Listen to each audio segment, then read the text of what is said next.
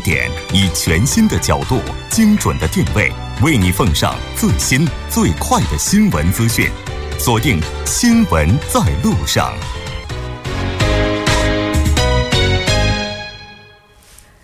好的，欢迎回来，马上为您带来我们今天的第四部节目。当然，之前依然是广告时间，广告过后马上回来。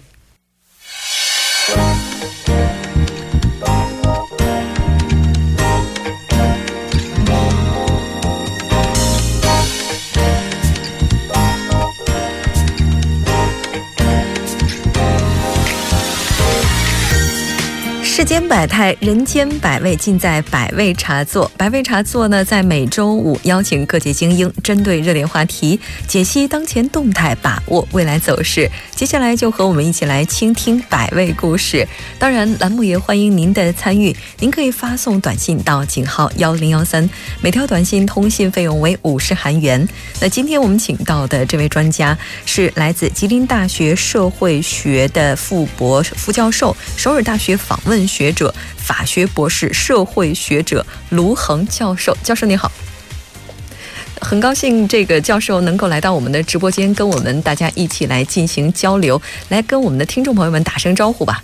呃，主持人好，呃，各位听众朋友大家好，嗯，我是吉林大学的卢恒。嗯，非常高兴能够邀请到教授做客我们的直播间，给我们带来这期节目。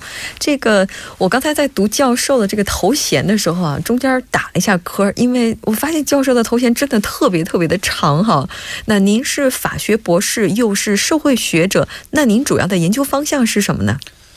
呃，因为这个我解释一下啊，呃，中国跟呃可能包括韩国、日本在内的，嗯，啊，美国他他把社会学呢。归为法学，日本、韩国就是社会学博士啊，所以就这个就出现很多笑话，有有我的很多朋友就找我打官司，实际上我不懂法学，咱们中国是把它作为这个法学的大类啊，也就是呃，您是社会学学者，但只不过是因为中国的学科划分被划为了法学博士，对对对，啊，明白了。呃，我的呃具体的方向呢是做这个公共的社会学。哦，还有一呃部分的心理学，包括社会工作，韩国叫做社会福祉吧。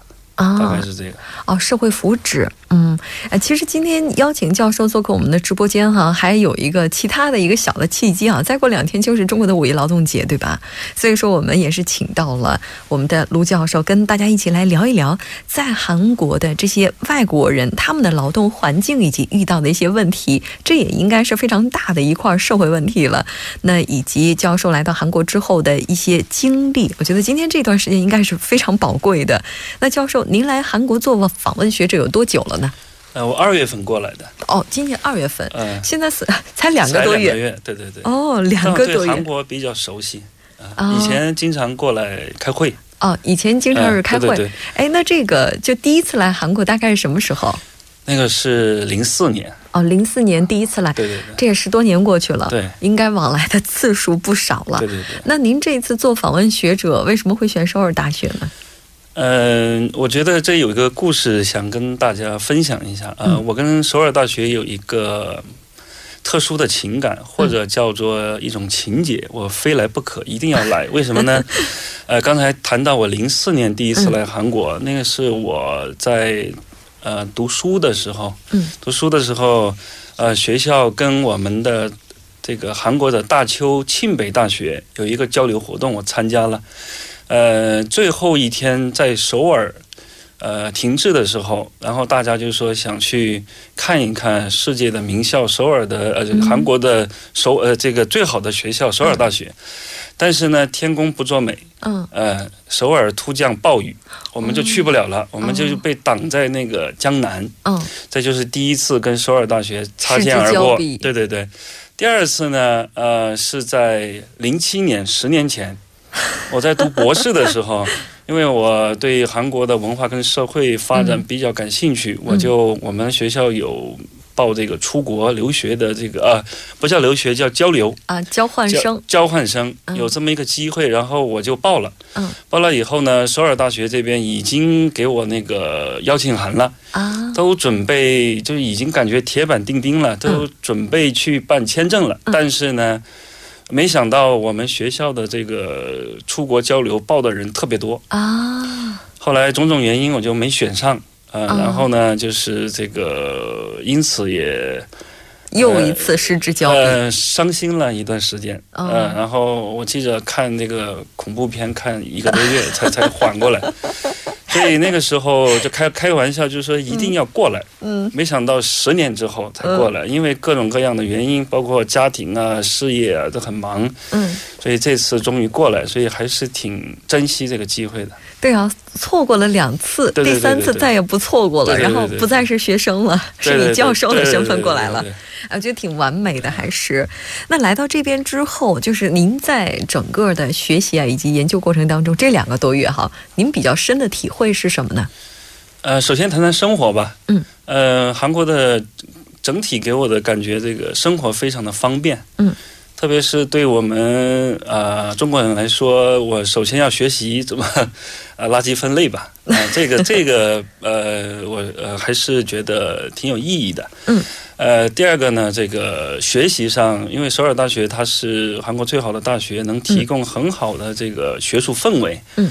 呃，虽然我们是外国人，但是我觉得没有什么差别啊。去，然后，呃，系里包括这边的导师，嗯，给我们提供了很好的研究室，然后也给我们提供很好的一些交流的机会。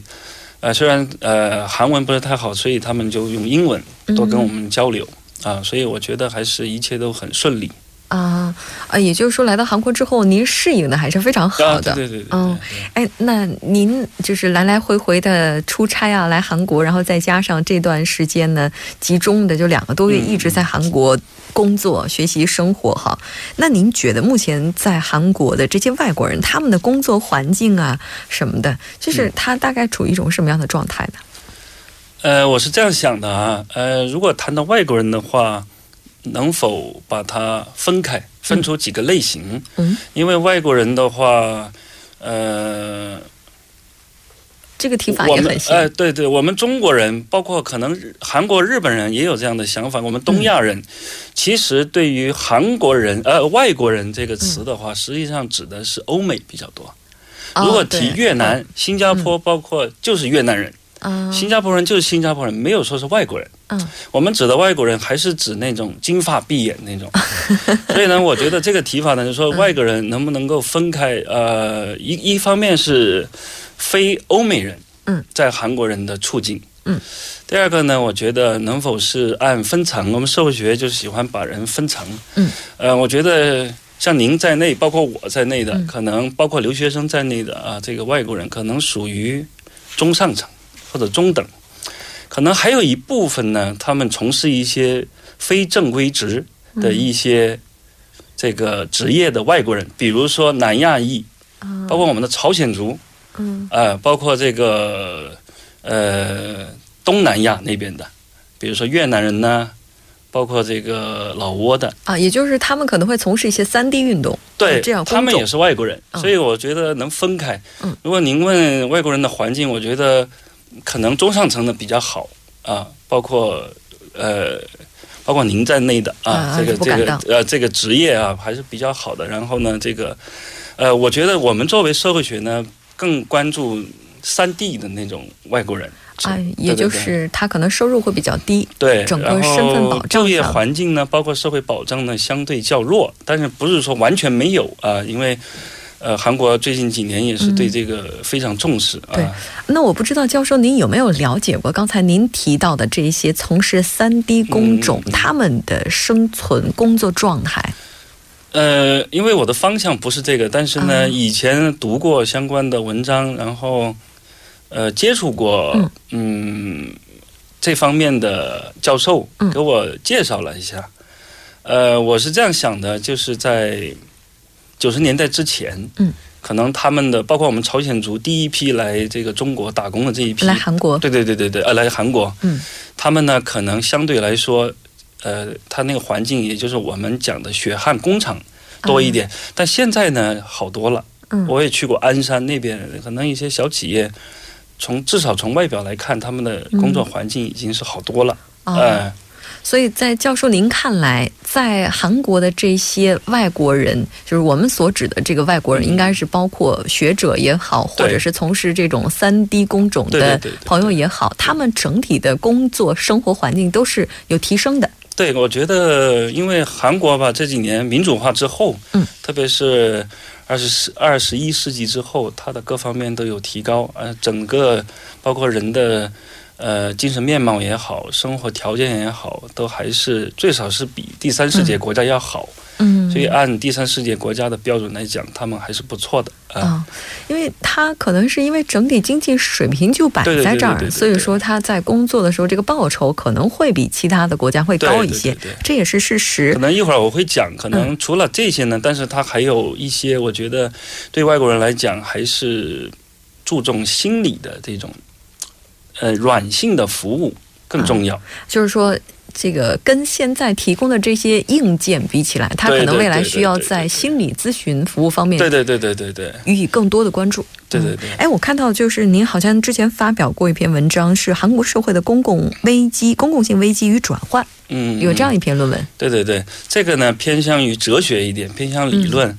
但是呢，一般人听到公共性，包括中国人、韩国人、日本人，一看那个字儿哈，很抽象，什么意思呢？嗯。呃，我我简单讲一讲，介介绍一下啊，很简单。呃，从汉字来理解的话，就是公加共，性是什么呢？它不是性别，它是一种平衡的属性，它是指公和共平衡了，达到一种很圆满完满的状态。我再解释详细一点，就是公，我们东亚人一提公，比如说我们中国人公是什么？公家。嗯，这是政府，对吧？多一点，会会会，对对对对吧？嗯，然后这个公呢，指的是政府，它应该起一种公共服务的公共责任，就是履行自己的职，履行自己职责。对，然后呢，以平等公正的原则来向民众，包括外国人在内的公民啊，提供这种呃公公共的基础设施及服务。嗯，这是公。然后共就是，比如说我们共同的利益啊，共同的这个结社啊，主要是指韩国叫市民社会嗯，civil society 啊，英文这样讲。所以它共就是共同行动，嗯，然后呢，共同维护我们自己的利益。所以呢，这个我呃，两者必须是缺一不可，然后平衡的。呃，比如说韩国呢，我理解的话，可能有失偏颇，但是我理解的话是在，呃。八十年代，八七年吧，大概。他有一次危机。民主民主运动之前，嗯，国家太大了啊，对吧？可能我们对这个历历史也了解，国家太大，然后呢会出现一些腐败，啊，所以有一些这个工人工人，然后他就包括学生运动，他就把那个走上街头，把那个政府呃推翻了，然后呢，这个是国家太大。嗯，然后呢，用社会去平衡它。嗯，但是，一九九七年金融危机之后，呃，反正我看到的书是，韩国政府实行了所谓的新自由主义的一些改革嗯。政策，然后这个政策本身是没有问题，但是另外一方面呢，稍微削弱了国家的责任。啊，对于市场的监督稍微减弱了一点。嗯，所以呢，就是说国家反而小了。嗯啊，但是呢，就出现了很多问题。嗯，呃，也就是说，国家当它比较大的时候，这个国家大指的应该是指中央权力它比较强的时候；国家小，也就意味着政府可能会放弃一部分的权利，把这个权利放给市场。这个时候，国家会小。对，但是呢，这个出现的危机不是说放权本身出现危机，那危机在哪里呢？危机是在于政府的责任少小了。啊，嗯，他有可能他对政他对市场的这个监督，嗯，比较弱了，弱了，可能对市民社会的一些呃团体的一些监管，包括我们管理啊，可能相对的不再强有力。呃，如果这样讲的话，他就是有点绝对了，绝对，但是呢，就是叫监管吧。啊，也就是说，它这个监管呢，跟以往相比的话，确实弱化了。对对对，那不也不是说以前的那种。啊，以前那种啊，是。那刚才您提到了，可能这个时期是一种平衡最好。嗯、也就是说，您觉得这个时期它是出现了一些一个失衡的状态。对对那对对。您的论文当中还有一个词是转换，也就意味着您认为它是成功的实现了转换。对，就是说我不是单单一的批评嗯韩国人是怎么样，因为我看到韩国有很多包括社会学在内的，包括思想史在内的这个教授啊，嗯他也提到了这个国家跟市场，包括社会应该是一个合作伙伴 partnership，、这对对对。这个呃平衡。嗯，因为当各个成员以及各个组织机构它实现一个平衡状态的时候，更大的受益人才可能会是每一个人，是吧？对对对。您刚才其实做了一个小小的铺垫，就是提到了有心理学，也就是说，现在韩国的话，也许针对整个社会的硬件做得非常好了，但是软件方面现在可能还有一些欠缺。据我们了解的，您好像还做这个积极心理学讲座，对对对这个是怎么回事儿呢？这个就是可能跟我刚才那个感觉天壤之别，那公共性又太抽象了，我们这个又太接地气了，实际上是不矛盾的。嗯。因为就刚才您提到的那个，我提到就是说现在的包括韩国在内的，嗯，呃，实际上叫经合组织国家，嗯。这些呢发达国家已经是硬件上已经有很高的水平了，嗯，但软件呢就涉及到人的内心的，可能压力太大，嗯，所以呢大家可能这个我们叫这个呃抑郁。啊，叫焦虑比较多啊，它不一定叫症 啊、嗯因为症的话，如果提到症，那就成为病了。嗯呃，如果是病的话，就要吃药，真的是要吃药的。但是嗯我们一般人多多少少有点抑郁的表现，但是没还没达到症。但是呢，我们要在症出呃发生之前就应该预防。嗯，所以呢，这个包括抑郁，包括压力大，这个呢，这个还是消极的嗯这个情绪，呃。这个，所以我们就强调一种积极的心理建设，嗯包括外国人在内也是这样的。嗯嗯，然后呢，这个呃，我简单讲一讲积极心理学的大概的内容。嗯，呃，可能做一下指导。呃简简我觉得可能收音机前的听众朋友会需要。呃，因为呃，一般来说呢，这个我们东亚人呢，包括韩国在，我们儒家儒家文化的比较谦卑，比较嗯谦虚谦虚。嗯如果说您韩语好的话，你会说哎一般还可以，嗯，但是呢，欧美的很好。哦，谢谢。对，谢谢，很好。但是我们，所以呢，这个没问题。但是呢，如果极端的话，就有一点消极了。啊，看问题，呃，我讲一讲，就是一般人呢，对于消极的体现，最最最容易看见的这个表现就是抱怨。嗯，我举三个例子，呃，四个例子吧。嗯，我们生活中经常能听到的，第一，呃，可能老老婆老婆抱怨丈夫，你怎么一天到晚在外面应酬？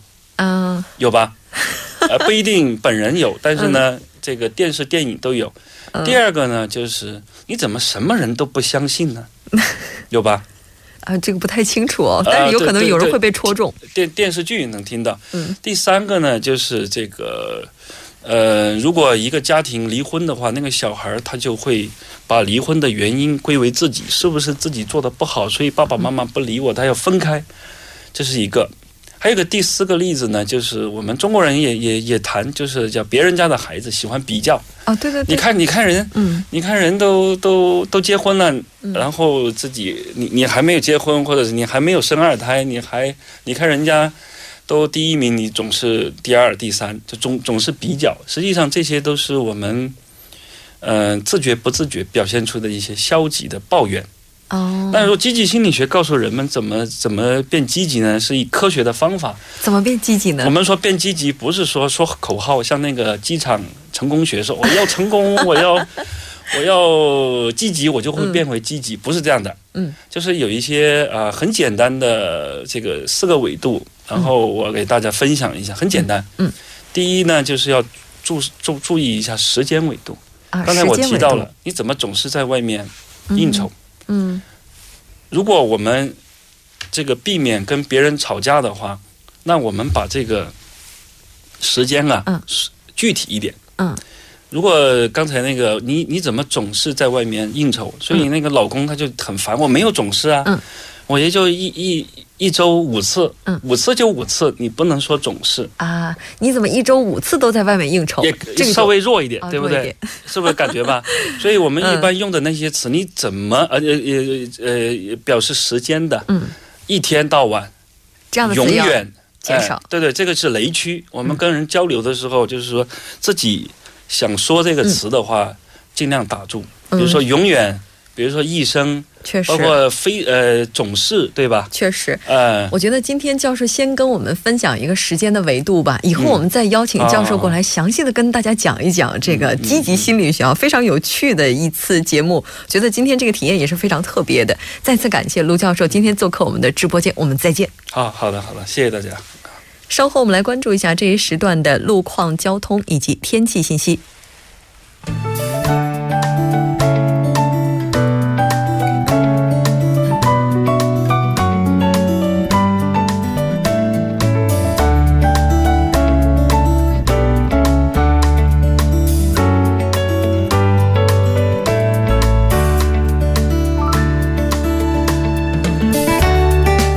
是晚间七点五十三分，这里是由尹月为大家带来今天节目最后一段的首尾市交通及天气情况。我们还是继续关注下路面的突发状况。在京福高速公路首尔方向瑞草到盘浦 IC 的一车道停驶一辆故障车辆，那后续交通受其影响，运行缓慢。在奥林匹克大道奥林匹克大桥南侧到松坡区政府十字路口发生的交通事故，那目前已经得到解决，交通恢复正常。在奥林匹克大道河南方向东湖大桥到圣水大桥发生的交通事故，那也得到了及时的解决。那目前四车道恢复正常。同样是在京福高速公路新葛方向瑞草到良才区间的这个五车道停驶的故障车辆呢，已经被工作人员正在进行处理作业当中。那后续交通受其影响，从汉南大桥北侧开始运行缓慢。接下来我们关注一下天气变化。那明天开始，受中国上海附近登陆的高气压的影响，全韩国境内都会迎来晴朗的天气，但是大气会比较干燥，包括首尔市在内的中部地方以及庆尚道等地区都要做好防火等措施。那作为周末的这周日，白天温度会略高，最高气温呢会预计达到二十六摄氏度。今明两天具体的天气播报情况是这样的：今天晚间至明天凌晨晴有时多云，西南偏西风二级，最低气温零上十度；明天白天晴，西南风二级，最高气温零上二十四度。好的，以上就是今天全部的天气与交通信息。祝您周末愉快，我们下周再见。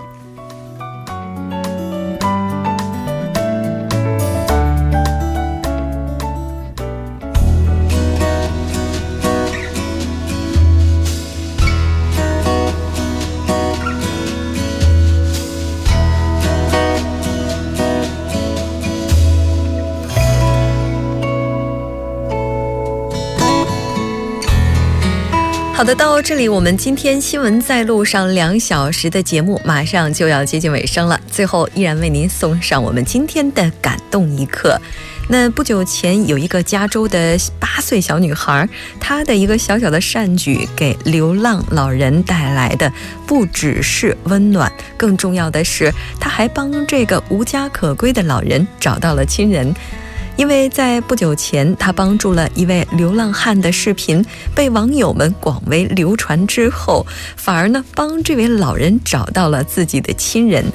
原来呢，这位六十二岁的老人是一名退伍老兵，他患有创伤后的应激障碍，在病情的影响之下呢，对于他来讲，正常生活是非常不容易的。他也因此离开了自己的家。